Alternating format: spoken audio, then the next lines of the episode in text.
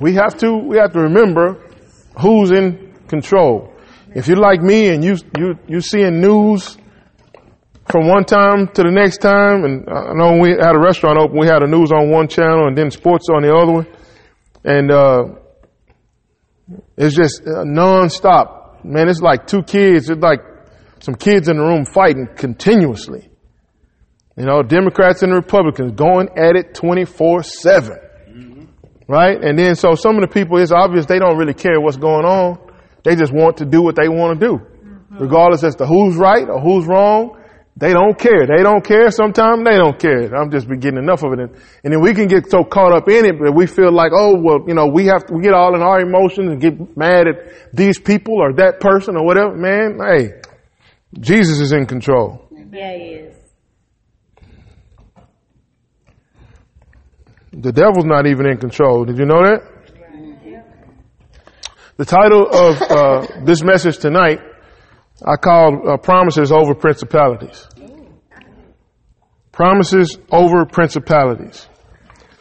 Uh, I, I, have heard uh, something said over a period of time, um, and, and, some people can say, uh, can tell me if you've ever heard somebody say this. Have you ever heard anybody say, uh, new new level, new devil. Yeah. You've heard that? I've heard I've heard that said, and my issue with that is is not the fact that the person says it, is how they say it. When most of the time when people say it, they say it by default with respect to the devil. Right? They they don't say it with confidence. They don't say, Praise the Lord, next level, I'm ready to handle the new devils. Yeah, they, they say, New level, new devil. Yes. like they're scared. That's right. Uh oh. That's, that's the whole situation.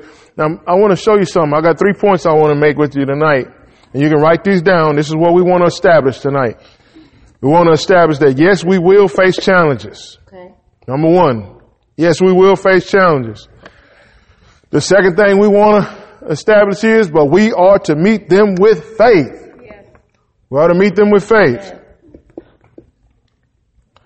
And the third thing is that we have been promised we win if we don't quit. Amen. So number one, yes, we will face challenges. Number two, but we ought to meet them with faith. And number three, we have been promised that we will win if we don't quit. Amen. Right? Listen, I, I want to I want to say something to you right now too. Um, a lot of a lot of what I'm doing here is uh, is maintenance. All right? Maintenance. You understand the concept of maintenance is taking care of what you have. All right? So if you got a, you got a vehicle, you got to keep the oil changed. You got to change the tires. Uh, keep the thing clean and washed inside. Put air freshener in there if it start to smell like socks. You know, maintenance. Clean, clean up your house. Different stuff like that. Most Christians are not really into maintenance. Right? I'm talking about the, the ones that claim to be real, that put it out there like they're real spiritual. They're not into maintenance. They're into looking at new houses. All the time they want to go look at a new house. Oh, this is magnificent. Look at this room. Look at this paint. Look at this furniture. But what about your house? You keep going looking at these model homes. What about your house? You need to wash them clothes. You need to pick up that stuff, vacuum that carpet, wipe that dust off that table. You're going around looking at all these houses. You need to fix your own stuff. Amen. Right? So, uh, Christian, as a Christian, maintenance is important. Yeah. You should be functioning properly. Right? And so how do you, how do you, how do you, how is Christian maintenance done? It's done by repetition. I don't just change my oil one time and that's it over the life of my vehicle. If I'm constantly driving anything, I got to keep that oil changed. And if I start hearing a strange noise, I got to pop the hood or get somebody to get up under there and look and see what's happening. The problem with us is we're not into checking out the strange noise. And so when so before long, that strange noise is a becomes a shaking, and then you have to pull over on the side of the road, and it's hot, right? Because we don't we won't do the maintenance. You got to do maintenance. You want, you want, you want yourself to run properly as a Christian. So, um, again, let's look at something now. We talked about the term new level, new devil. And I think, uh, I found a place, or this is the place kind of where this originate. Pastor Lori and I did a little research today. And uh, let's look at 1 Corinthians 16, 9. 16, 9. 1 Corinthians 16, 9. Num- remember what I said. The number one thing is yes, we will face challenges, but that's not the end of the story. Right? I can't tell you how many times I've heard people say that over my time as a Christian. They and they just say it. I, I, when I see somebody say it with confidence, then I'm good. I just say it with confidence, like you're gonna win, not like the devil got you in the headlock already, like you're expecting for something terrible to happen. 1 Corinthians 16, 9. I'm gonna read it from two versions. I'm gonna read it from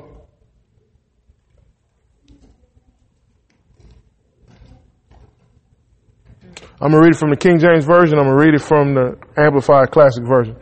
King James Version says, For a great door and effectual is open unto me, and there are many adversaries. Uh, Amplified Classic says, For a wide door of opportunity for effectual, if word effectual mean powerful, for effectual or powerful service is open unto me, and there are great, uh, and there a great and promising one, and there are many adversaries. So Paul says, I'm, yeah, basically, I'm, there's a great door open to me and there's going to be some challenges.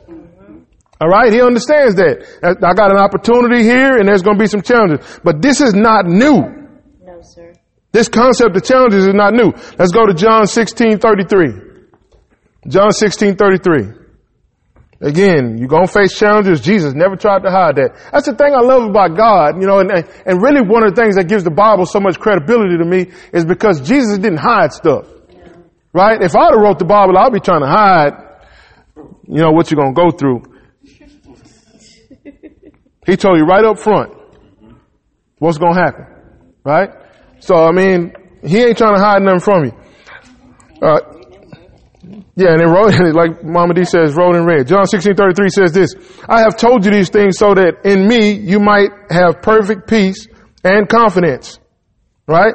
So Jesus, Jesus says, I've told you these things. I want you to have peace. I want you to have confidence. Do you think that God wants us to be afraid? Right? But, but in a, in a world, in a society that's infatuated with horror movies, right? God ain't infatuated with horror movies. He ain't about horror movies. Right? We, I think that some of that rubs off on, over onto us. We thinking scared. I hear people so many times, ooh, I don't want to read Revelation. Yeah. You ever heard somebody do that? Don't raise your hand you heard somebody do Yeah. Ooh. Yeah, I'm scared to read Revelation. Man, what, if Jesus wanted you to be scared, he wouldn't have unveiled it. He wouldn't have revealed it. All of this, I'm uh, scary Christianity don't help nobody. Right? He says, I've told you these things so in me you might have perfect peace and confidence. In the world you shall have tribulation and trials and distress and frustration. Jesus said that in this world you're going to have tribulation and trials and distress and frustration. Now, now what is, he didn't say, so be afraid. I'm telling you, that's kind of the way we do it. Oh. Go hide. but look what he says. He says, but be of good cheer, take courage, be confident, certain and undaunted, for I've overcome the world. Amen. Right? You're gonna have hard times in the world. I'm not gonna hide that from you. But everybody, don't nobody sweat it because I, I, I already overcome the world. We're not gonna be running around here scared of it, okay? I've overcome the world. I, Amplified Classic Version says, I have deprived it of power to harm you and have conquered it for you. Hallelujah. He says, I've overcome the world. I've deprived it of power to harm you and have conquered it for you. Yeah. All right. So, so listen. You may say, well, you may have a hard time approaching adversity with confidence, and we all do. Sometimes if the devil slap you, it's just like anybody slap you, right? If somebody come in and slap me on the face for a second, I'm gonna be confused. I'm gonna be a little bit shook. But if they keep swinging, then I have to defend myself. Is that right? Is that right, Chad? Right? So if, they, they slap me the first time, I'm, I might be shocked. Whoa, what, what just happened? And a lot of times that's what happens when you get some kind of attack. Oh, whoa, it rock you back. But you listen, you got to decide and understand if it's the devil, and it's not just to lay down to the devil. Some people say, uh, you know, they just got, well, you know, the devil, he, he's got power. Duh, yeah. He got power. We know that. Right? But then they like, well, you know, uh, to some people it's like Jesus, the devil in them. And subconsciously, that's the way they roll. Jesus, gotta respect the devil because, you know, the devil got power. Duh, he got power. But, but listen, you're talking about Jesus, the devil, and then us, but you, you ain't thinking about that when we became born again. Amen. In him we live and move and have our being. We are engrafted in him. Amen. That's right. Same Holy Spirit live in him, live in us. Same words that he spoke to defeat the devil are ours. Amen. The same victory over the devil is already ours. It's ridiculous, man. Let's turn now to, uh, let's go to uh, Philippians chapter 1, verse 27. We understand that there is spirit, a spiritual fight, but our focus should be on winning, Yeah. not the fight. We understand that there's a spiritual fight, but our focus should be on winning the fight, not just the fight. Focus should be on winning the fight. People, because of what has been put in them by default, operate out of fear at first instead out of faith. Because people, because of what has been put in them in abundance, operate out of fear, or respond in fear instead of out of faith. Right? You have to learn how to respond by faith. It took us many years. Right? Now, I'm not, a, I'm not just perfect, perfect again. Something happened to me. I'm, I got concerns this, but, uh, but I have learned that I got to stand up. I can't just stay back like that. And it takes, it takes time to reprogram your response. It takes time. You, at first you used to, people are used to just getting some negative news. I, I mean, ra- raise your hand if, if, if you've learned, I'm be honest, you- you've learned to, to respond different than you did before to negative news. Amen. Right? At first you get some negative news, you'd be like, oh, oh, oh, oh God. It's, it's, and then negative speech start coming out. We ain't gonna make it. You know, this, it never go my way. It always go wrong. But, but see, the problem is twofold. This problem is that you're saying it, but the next, the more serious problem is the reason why you're saying it because that's what you believe. Yeah, That's what's in you. That's what's in you. That's an even bigger problem. You're only saying what's inside. That's right. Right? And faith, as I told you, what the Bible describes faith as a switch. If you turn it on, it will, it's just like a power switch. Boom! And that power surge hit. But if you keep it off, man, you're in trouble. And we're gonna, we're gonna read that in these scriptures and we're gonna see what the Bible says about it. Philippians, everybody at Philippians 1, 27, 28? Okay, I'm in his amplified classic version again. It says, only be sure as citizens so to conduct yourselves that your manner of life will be worthy of the good news of the gospel of Christ. So that whether I do come and see you or am absent, I may hear this, I hear this of you. That you are standing firm and united in spirit and purpose, striving Yeah. side by side and contending with single mind for the faith and the glad tidings of the gospel. He said, when I show up, I want to hear that you, that you are standing, that you are striving, and that you are contending. Amen. Right? Well, well Pastor, uh, yeah, let's keep reading. right? Verse 28. And do not for a moment be frightened or intimidated in anything by your opponents and adversaries. For such constancy and fearless, fearlessness will be a clear sign, proof, and seal to them of their impending destruction, but a sure token and evidence of your deliverance and salvation and that from God. He says, your confidence is a sign to the devil that he gonna lose, not you gonna lose. Yeah. Amen. So your confidence is everything. Your response is everything. Well, so listen, we understand that when when a door of opportunity comes, that this is, this is a given. A door of opportunity opens, it, can- something tough can happen. But we're not gonna call for it. Yeah. Oh, when you say it like when you say new devil, new level, new, oh, new level, new devil, what you saying to the devil is, Mr. Devil, you can come now with all of your stuff and come and challenge me. When you say this, you welcome them to show up. No, man, he already told you it's going to happen. This is a fact of life. But you go through the door, and this is the victory that overcomes the world, even our faith. That's how you go through the door. The devil is not going, if you bow down, it's like, he's not going, that's not going to stop him from slapping you. Right? It's not like, it's not like, I had a friend of mine told me a story one time. He got into a fight with a guy that knew karate. And this friend of mine, he's, he's a very funny guy. And so he says that, uh, that the guy knew karate and he was trying to intimidate the guy and he didn't know the guy knew martial arts or whatever. So before he knew it, the guy had kicked him across the face. And he said he snapped and he kind of went back and trying to, he was foggy. And he said, he said, wait, wait, wait, wait, wait, wait, wait, wait, wait, wait, wait. Like, like, we- let's stop the fight. I don't want to continue right now. Right? I, I quit. Well, the devil, if the devil kicks you and you tell him, wait, wait, wait, wait, wait, he's not going to stop the devil. It's like, uh, uh, uh, you, you, what's that, uh, the MMA, mixed martial arts. He wants to choke you out. You got, you know what I'm saying? He wants to get you to tap out. He's not going, you talking about, wait, wait, wait, wait, wait, wait, wait. No, none of that. Being nice to, listen, being nice to the devil does not make him stop. There you go. Some people think if they be nice to the devil, he'll leave him alone.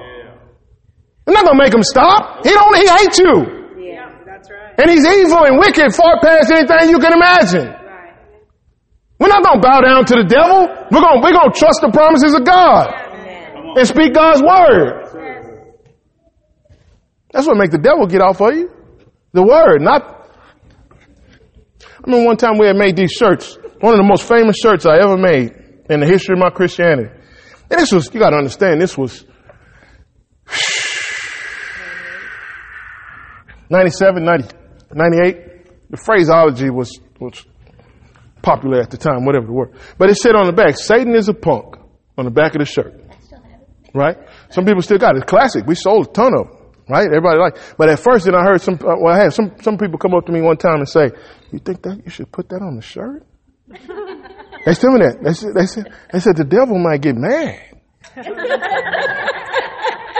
they told me that. I said, "Well, the devil already mad. He's already mad. He's already upset." Right? I told y'all the story the one time how I got the new office.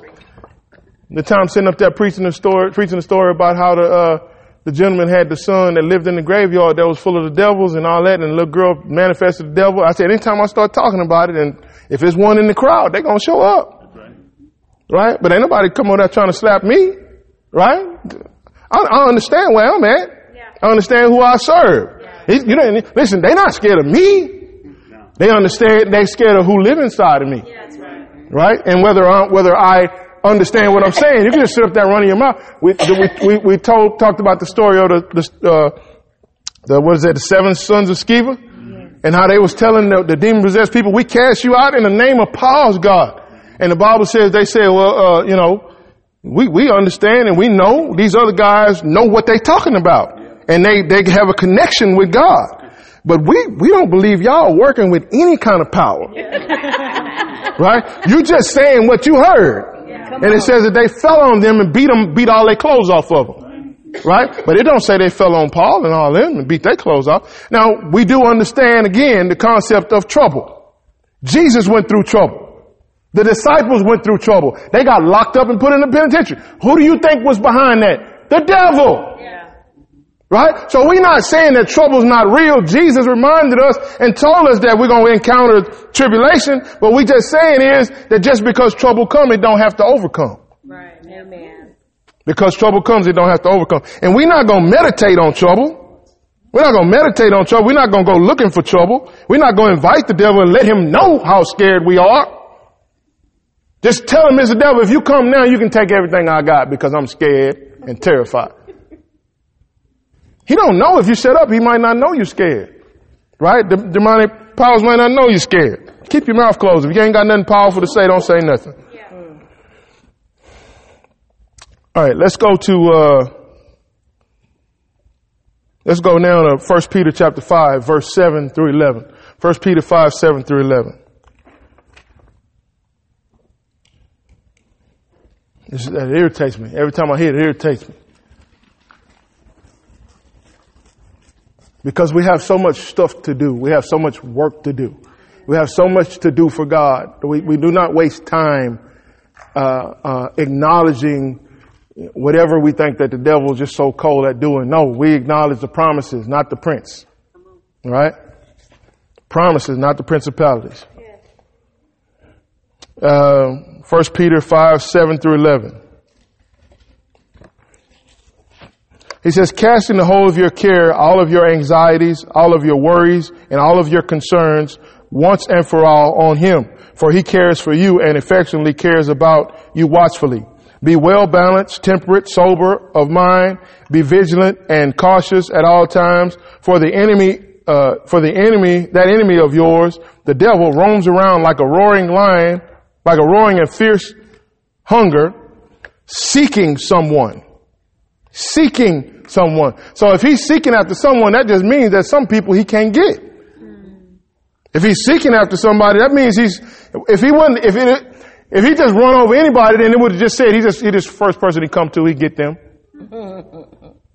But he's seeking after somebody. That's why it's important to have a close relationship with God. He's seeking someone to seize upon and to devour. Right? So the devil goes about, as a roaring lion seeking whom he may devour. Some of us, that means some people he can't get. Right? Because if you, if you ain't in fellowship with God and He knows you got a stronghold that you ain't trying to do nothing about, you ain't giving it over to God, you just want to be in that thing. Right?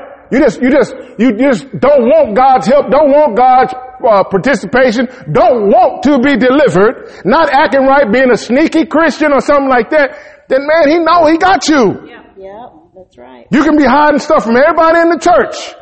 You got everybody in the church saying you're the best Christian in the whole world. But when you get by yourself, you, the Lord, and the devil all know you're not a serious Christian. That's right. Amen.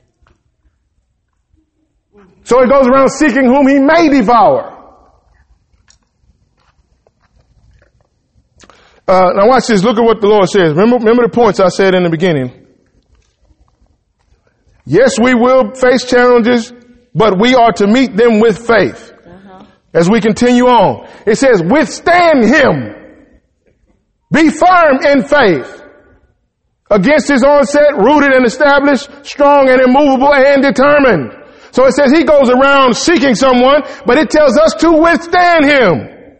Be firm in faith against his onset, rooted and established, strong and immovable and determined knowing that the same identical sufferings are appointed to your, your, brotherhood, the whole of the body of Christians throughout the world. Meaning that the stuff that you're going through right now, you're not the first one, nor the only one to be going through what you're going through right now. You're not the first one. You're not the only one. And after you have suffered a little while, yeah, he may get the, he might slap you a few times. Right? And after you have suffered a little while, the God of all grace, who imparts all blessing and favor, who has called you unto his own eternal glory in Christ Jesus, will himself complete and make you what you ought to be and establish you and ground you securely and strengthen and settle you. To him be dominion, power, authority, rule forever and ever. Yeah, you might get hit a couple of times, but if you're God's people, then God gonna come through with like with with with the backup and get you. He coming for you. He's not going to leave you there. Let's go on. Uh, let's go to Ephesians 6, 10. Ephesians 6, 10.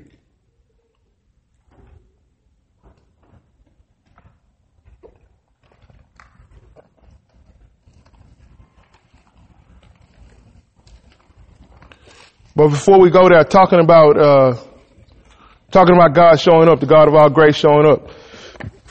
What happened with Daniel when he went on the uh, 21 day consecration? Right? What happened with Daniel? It says from the first day he started praying, soon as he started, God dispatched help. Right? So God's got help on the way as soon as he started. But then he says, and the angel told him, he says, he says, we, uh, he says, I have come for your words. I've come for your prayers. He said from the first day you started praying, we took off. We was on the way. But the prince of Persia withstood us. Right? So the prince of Persia withstood us. Yeah, the prince of Persia withstood him. But did Daniel, did, did uh, Michael make it there where he was supposed to be? He got there. Yeah, he did. He got withstood for a minute, but it didn't stop it. Who do you think set the, uh, really the, we know the, the religious leaders crucified Jesus. Who was behind that though? Who was pulling their strings? The devil. But there was a crucifixion and what do we celebrate on, uh, on Easter? That was a resurrection. Yeah, come on. Right? You going you might see some adversity. The devil may come, but he's not going to overcome if you stand. Amen? We're not going to walk around scared of the devil, man. He hates you anyway. That don't impress him, make him have pity. Oh, Mr. Devil, I, I got respect for you. Please don't do nothing to me. That's not going to work. No. He ain't going for it. You just say, oh, you easy prey. I got you. I'm, I'm going to do you worse than everybody else. Have mercy. Six ten. 16. In conclusion, be strong in the Lord, be empowered through your union with Him, right? So he's talking about being strong, be empowered, draw your strength from Him. That strength which His uh, boundless might provides. Put on God's whole armor, the armor of heavy armed, uh, heavy armed soldier, which God supplies that you may be able to successfully stand up against all the strategies and deceits of the devil. So here again is God's strategy for you to stand against the devil, not to cave against the devil. Yeah. Right?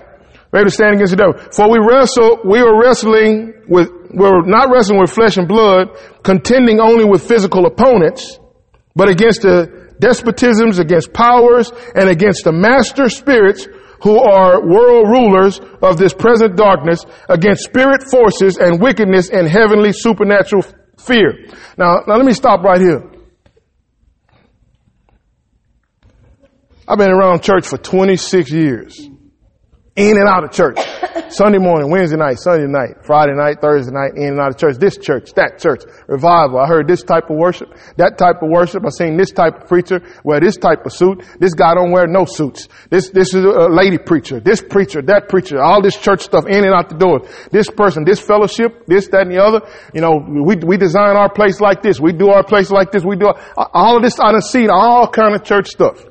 Right? All, and one thing remained the same that I've seen in church is that people don't understand that the devil is real. You got a, you got a group of people that don't understand that. They don't understand that we are engaged in spiritual warfare. Amen.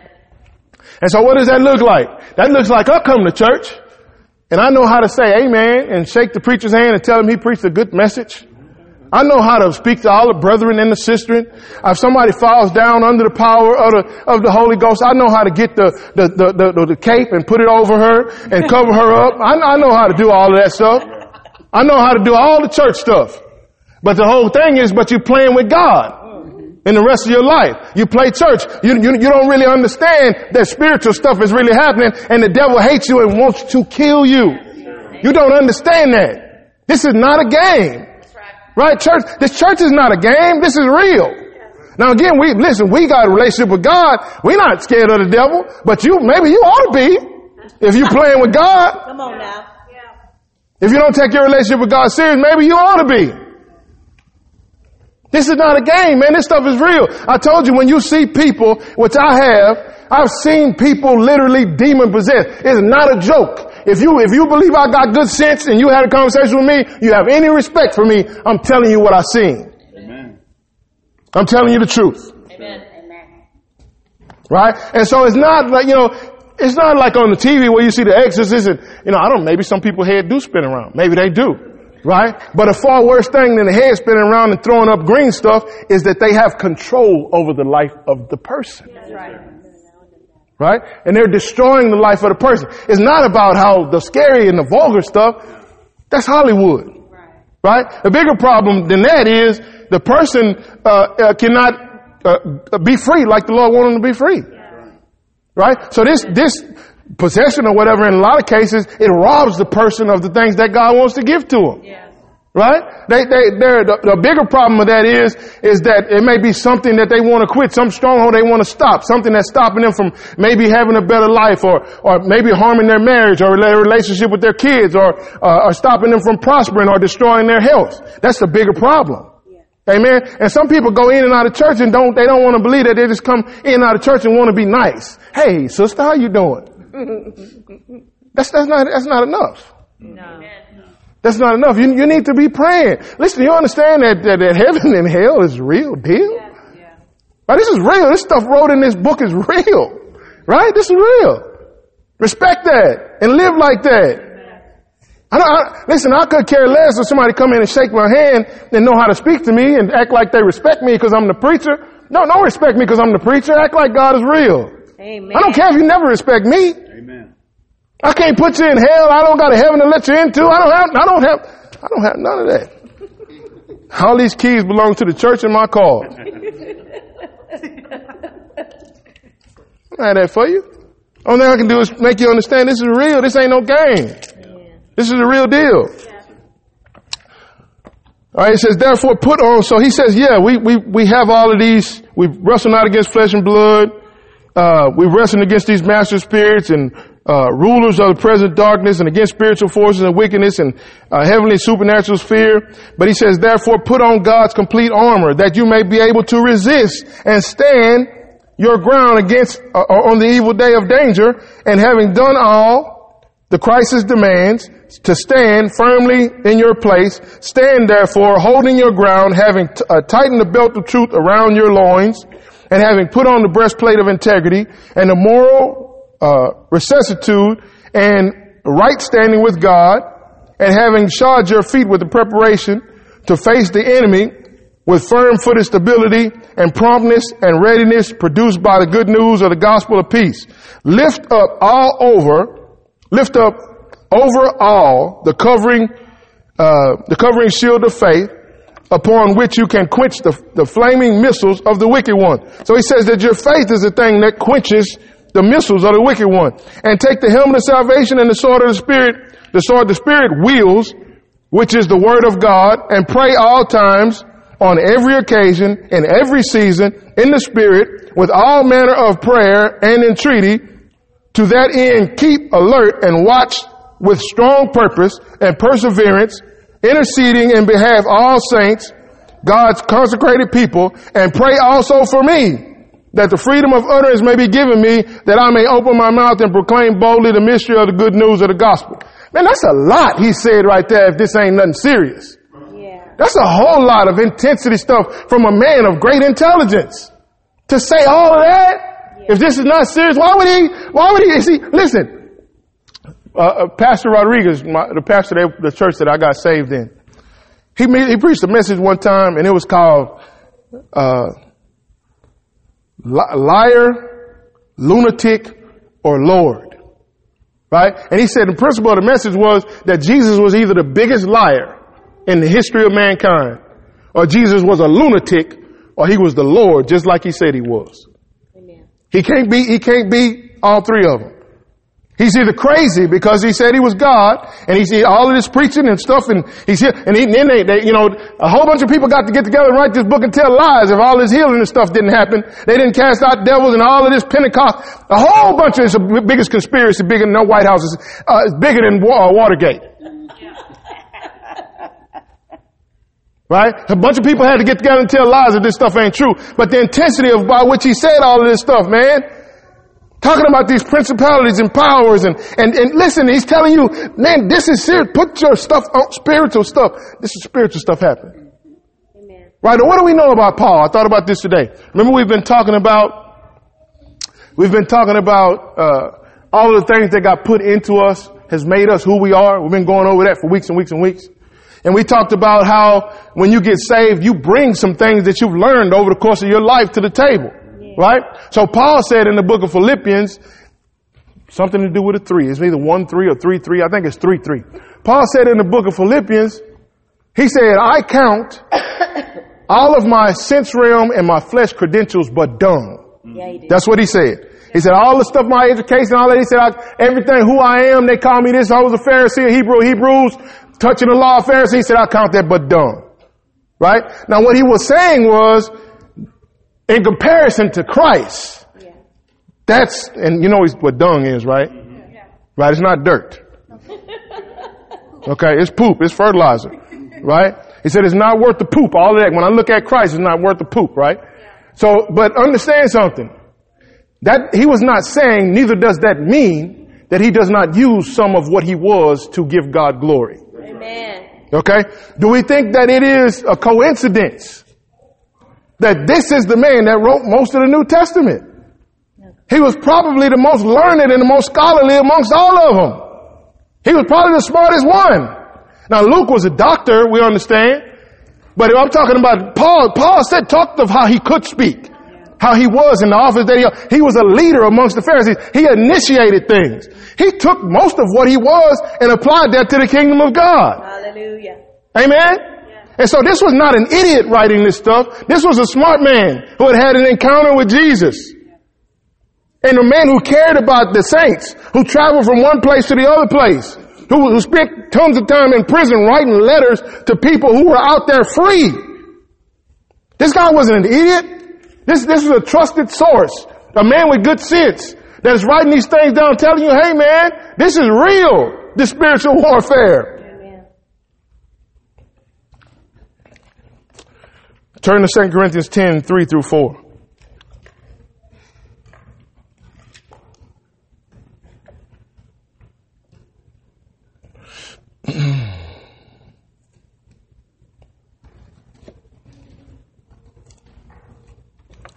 Second Corinthians 10, 3 through 4. He says, For though we walk and live in the flesh, we are not carrying on our warfare according to the flesh and using mere human weapons. For the weapons of our warfare are not physical, weapons of flesh and blood, but they are mighty before God to overthrow, uh, to the, to, to the overthrow and the destruction of strongholds. So he says that the weapons of our warfare are spiritual. Here again, it, they're talking about a spiritual warfare. Right? And he says that we don't fight with natural weapons, we fight with spiritual weapons. And he says that our weapons are mighty before God to overthrow and to destroy strongholds. Overthrow and to destroy strongholds. So what's he saying to you again? What's he saying here? He's saying that we are to meet them with faith and we have been promised that we win if we don't quit. The, the power of God is greater than the power of the devil. Amen. You can overcome if you will submit to God's power and understand that, that, that we do it, we are engaged in spiritual warfare. Right? They just go through life blind. Some pe- people just don't understand why. They live their life for years and years and years in bondage to something. They don't understand why. Why can't I ever? Why can't this change? Why? Man, because the first thing you got to recognize is the devil's all in your business. Yeah, yeah. Right. Trying to mess up your life. And you have to understand that the only, only thing that can destroy that, matter of fact, a holy place, I didn't tell you to go nowhere else. Go to Romans chapter 7. Uh, is that right? Romans chapter 7, the end. I don't know what verse it is. Just turn to the end of Romans chapter 7.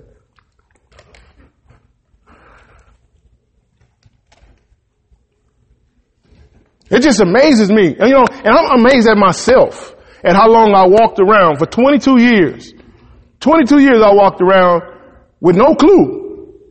I would go to church often, like, you know, take me on Easter and, and holidays, but for no, with no clue that this stuff was real. Until that day when I got filled with the baptism of the Holy Ghost, and the only thing on my mind is, and the first thing I said to myself, this is real. All of this stuff is real. Because I stood there and watched myself, something that I didn't even believe in. I watched myself. I watched. I was looking at my mouth. I was listening to myself. And it wasn't me. I knew God was real. I said, oh my God. Now I initiated, I opened my mouth, but when it started going, I was going and I was looking. I've never been more scared in my life. I said, God, if you can do this to my mouth, you can do anything. And so I used to think that everybody, when they came to the front of the church and fell out, oh, them hypocrites, that's not real. That ain't real. It's just fake, fake, fake. These people fake, fake, fake TV, fake church, fake, fake, fake. Like Donald Trump say, fake news, fake church. I thought it was fake, man, until it happened. That big tree fair. And I was one of the fakes. I fell out too. now I'm one of them on the ground like everybody else. Oh my God. Right? And people have been praying for me. Right? I wanted to change. I didn't know how to change. My Christianity was in my head. It wasn't in my heart. Amen. That's right. Amen. Can we turn over to Romans Yes, sir. chapter 7? Yes, sir. Uh, what's the last three verses saying, uh, Lori? What's, Uh, 23, but I discern in my bodily members. yeah, start right there. I think that's right. Start right there. To read it? Yeah, read it, and, and then we're going to go over to, I think, the first verse, first or the second verse in the next chapter. All right. 23. But I discern in my bodily members and the sensitive appetites and wills of the flesh a different law, rule of action, a war against the law of my mind, my reason, and making me a prisoner to the law of sin that dwells in my bodily organs, in the sensitive appetite and wills of my flesh. Mm-hmm. O unhappy and pitiable and wretched man that I am, Mm-hmm. who will release and deliver me from the shackles of this body of death? Mm-hmm. Oh, thank God he will, through Jesus Christ, the Anointed One, our Lord. So then, indeed, I, of myself, with the mind and heart, serve the law of God, but with the but with the flesh of the law of sin. Go to the next chapter, the first verse.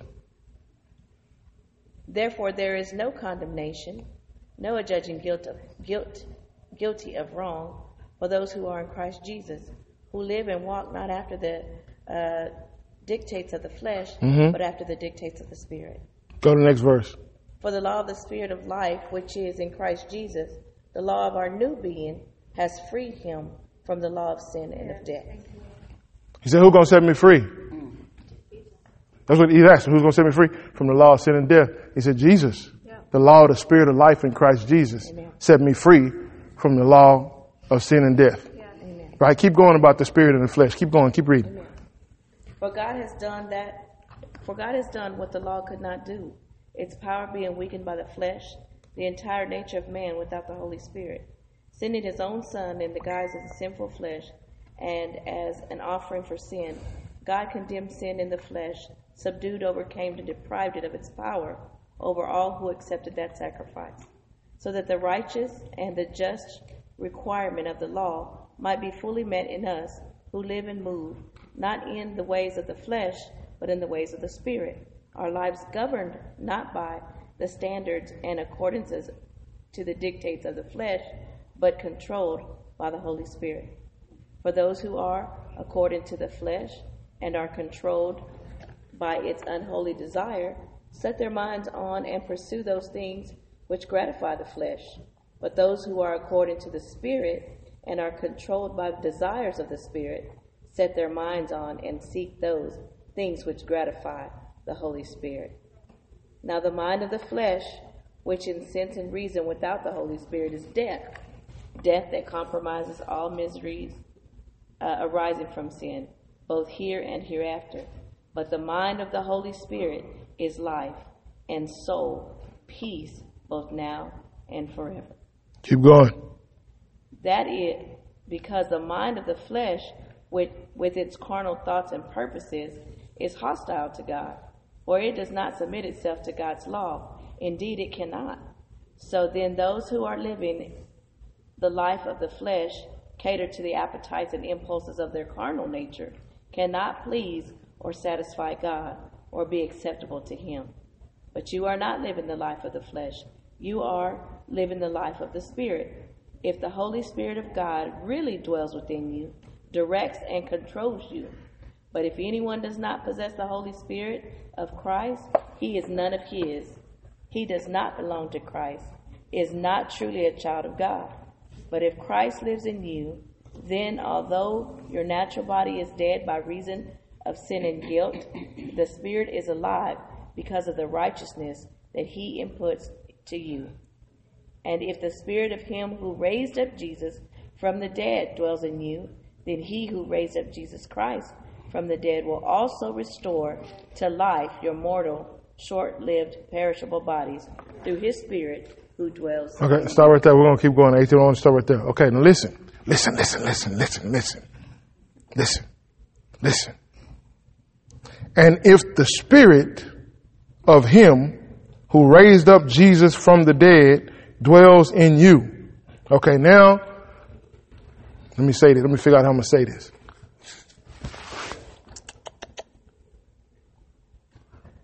I'm trying to help you connect with this.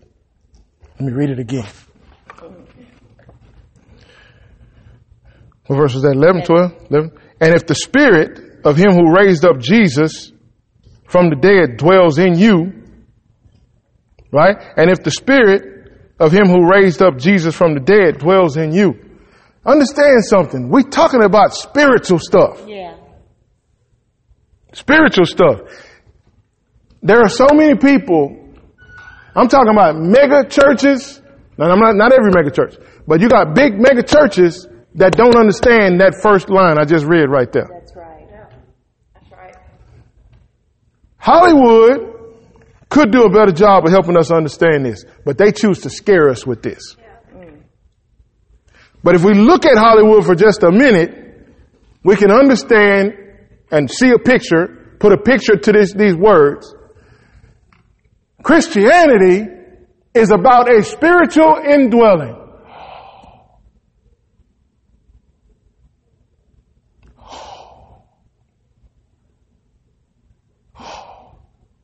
I, when I, listen, when I get saved, I receive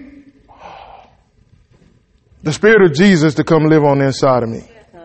Christianity is not about head stuff.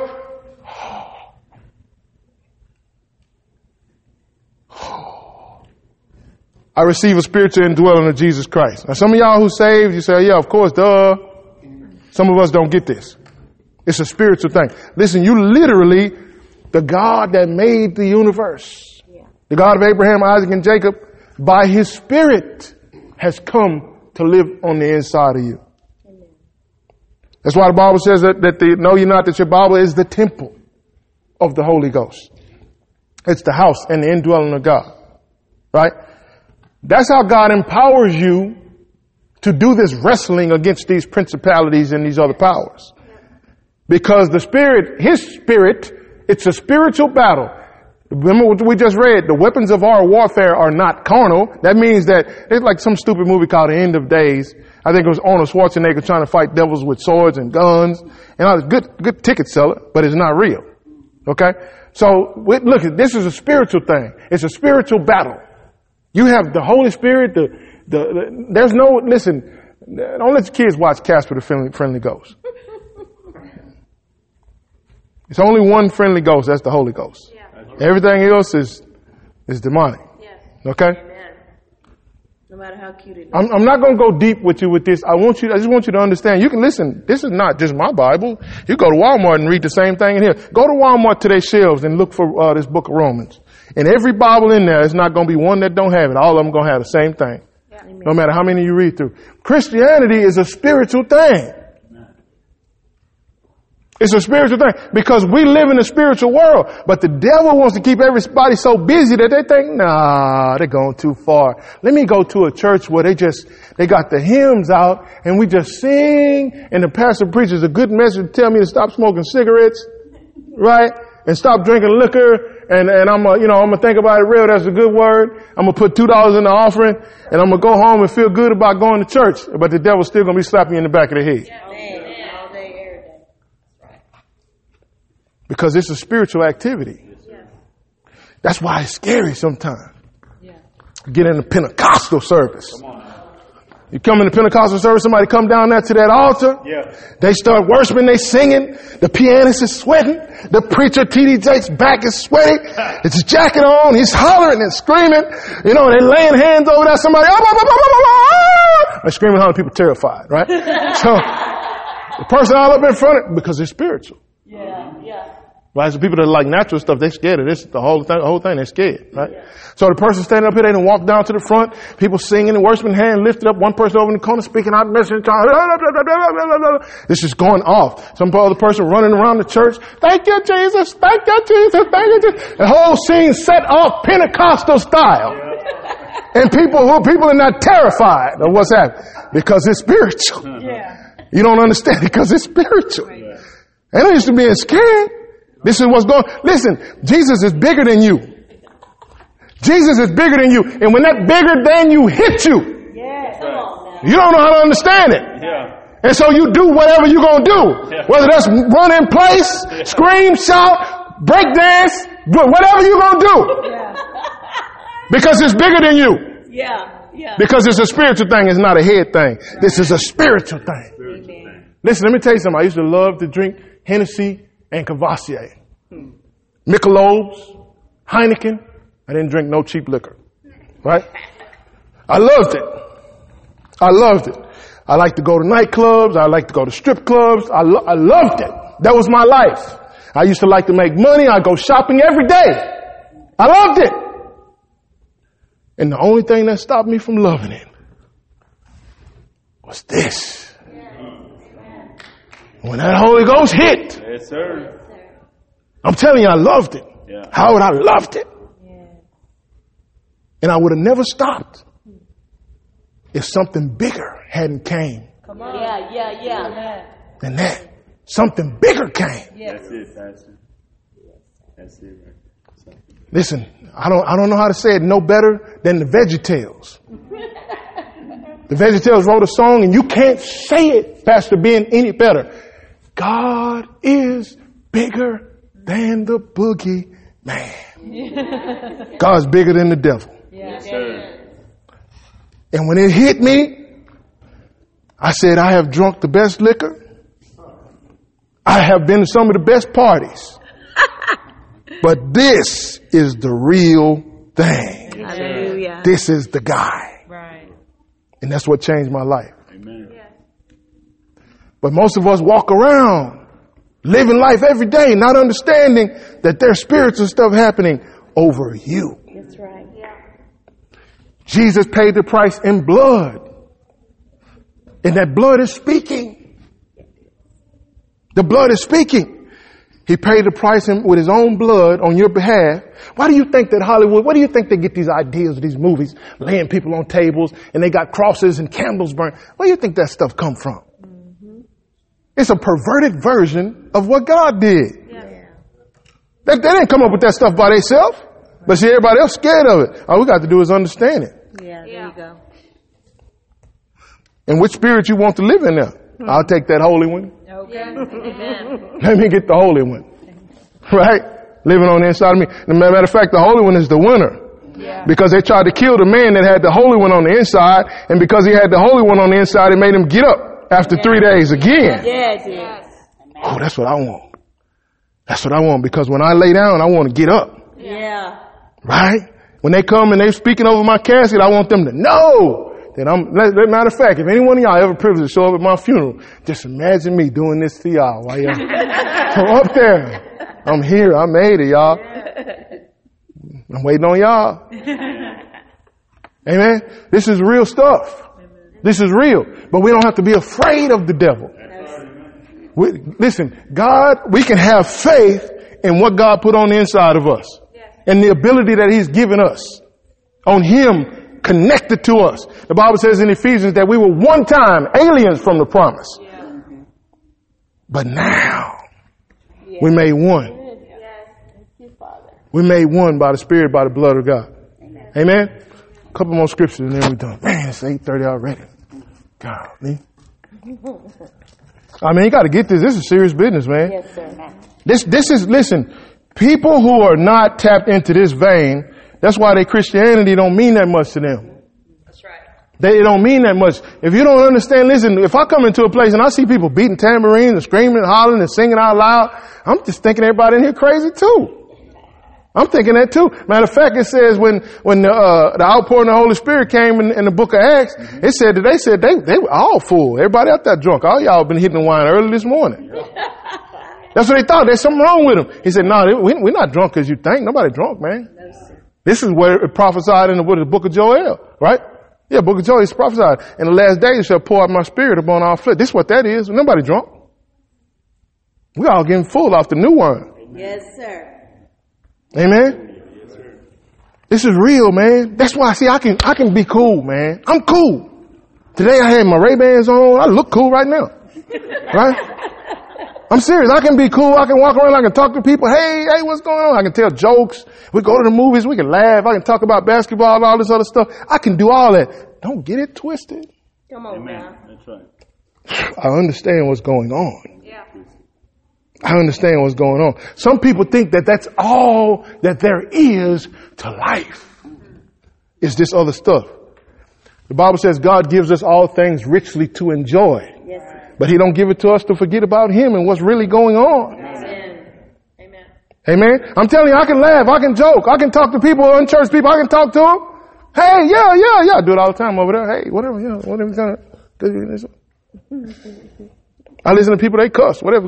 I don't tell them, hey, don't cuss in front of me because I'm a preacher. That's right. I'm not your preacher, so cuss all you want. you don't have, you mean, you don't have that kind of relationship. Yeah. You don't know me from nobody. Mm-hmm. But if you hang around me long enough, you'll see that there's something different about me. Come on Right, amen. We get caught up and distracted by the, the daily goings on of life. But we should never get so distracted by the daily goings on of life that we don't really understand what's happening. Yeah. How this, how the whole thing's going in and what's really going on. Some people, that's life for them. The end of it, that's it. I'm, I'm, I'm carnally, I'm just carnal person. And it's bad if you're a carnal Christian. But this is real. Yes. This is a real thing. There's real spiritual stuff happening. Uh, Let me finish with these last few scriptures, and I'm just going to read them to you. For what, talking about meeting challenges and not being afraid of the devil. Talk about meeting challenges with faith. The scripture says, First John uh, five four says, "For whatever is born of God is victori- victorious over the world." Amen. And this is the victory that conquers the world, even our faith. Yes, sir. Uh, Romans 4:17 says, "As it is written, I have made thee a father to many nations. He was appointed our father in the sight of God, in whom he believed, who gives life to the dead and speaks of non-existent things that he has foretold and promised as if they already existed."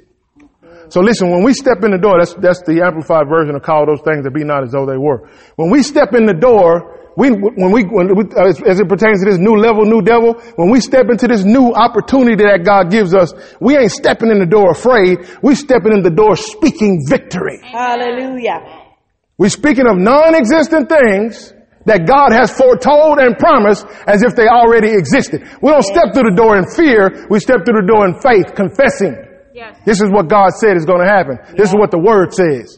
I'm not, I'm not overcome with being, by being met by opposition because Jesus said he's already overcome it. I just have to walk out the victory. Yes. Amen? Amen. Uh, second, last scripture, Second Corinthians, uh, 2.14. Now thanks be to God who always leads us in triumph in Christ. And through us, he diffuses the fragrance of his knowledge in every place. So it says that God always leads us in triumph. If we always winners, this is the victory that overcometh the world, even our faith. God calls those things that be not as though they were. Right? Why are we afraid? And he already told us we're going to face challenges. We step in the door saying what God says Hallelujah. taking authority. When when uh, the spies went into uh, the promised land, they stepped into the promised land, and ten of them came back afraid, and two of them came back saying, "We can do it." God said, "We can do it. We can do it." Right? You're gonna let's go listen. You're gonna face challenges in your life over and over and over. That's why God gave us His word. That's why He said, "Put on the full armor of God," because He knows you're gonna face challenges. You're gonna come across stuff that seems to be bigger and tougher than you. But if Jesus is on the inside of you, you can overcome it because He already overcame it. And if you don't keep it in your mind that this is a spiritual thing, that's why spirits are eternal. Yeah. We just temporary. That's why the spirit, listen, our spirit comes to earth, gets to rent this body out like a rental car, like enterprise rental car. And then when we get finished, it's got to take it back for a receipt, and the spirit's gonna go, uh, soul's gonna go back to where it was. Yes. Well, this is just a rental. But we look at this like this is it. This is not it. Spiritual things. That's why, that's why I can be in my room. Bless you. That's why I can be in my room proclaiming the promises of God for some, something that somebody on the other side of the United States or the other side of the world. And change can be happening in that situation. I don't have to physically be over there because it's a, because of the Holy Spirit on the inside of me, and this is a spiritual world. Amen. That's why prayer is the biggest clue that this is a spiritual world that we live in. That's what prayer is all about. I'm sending forth spiritual things to engage spiritual things to bring about change in the natural. This is real. This is real. Amen. And if, in the words, I don't remember who said it, was a song back in the day. They said, if you don't know, now you know. If you don't know, now you know. This is real. And you gotta get your head in the spiritual ball game. Because let me tell you when it's, when it's a hard time to get in the ball game. When you come under that attack that everybody is scared of and talking about,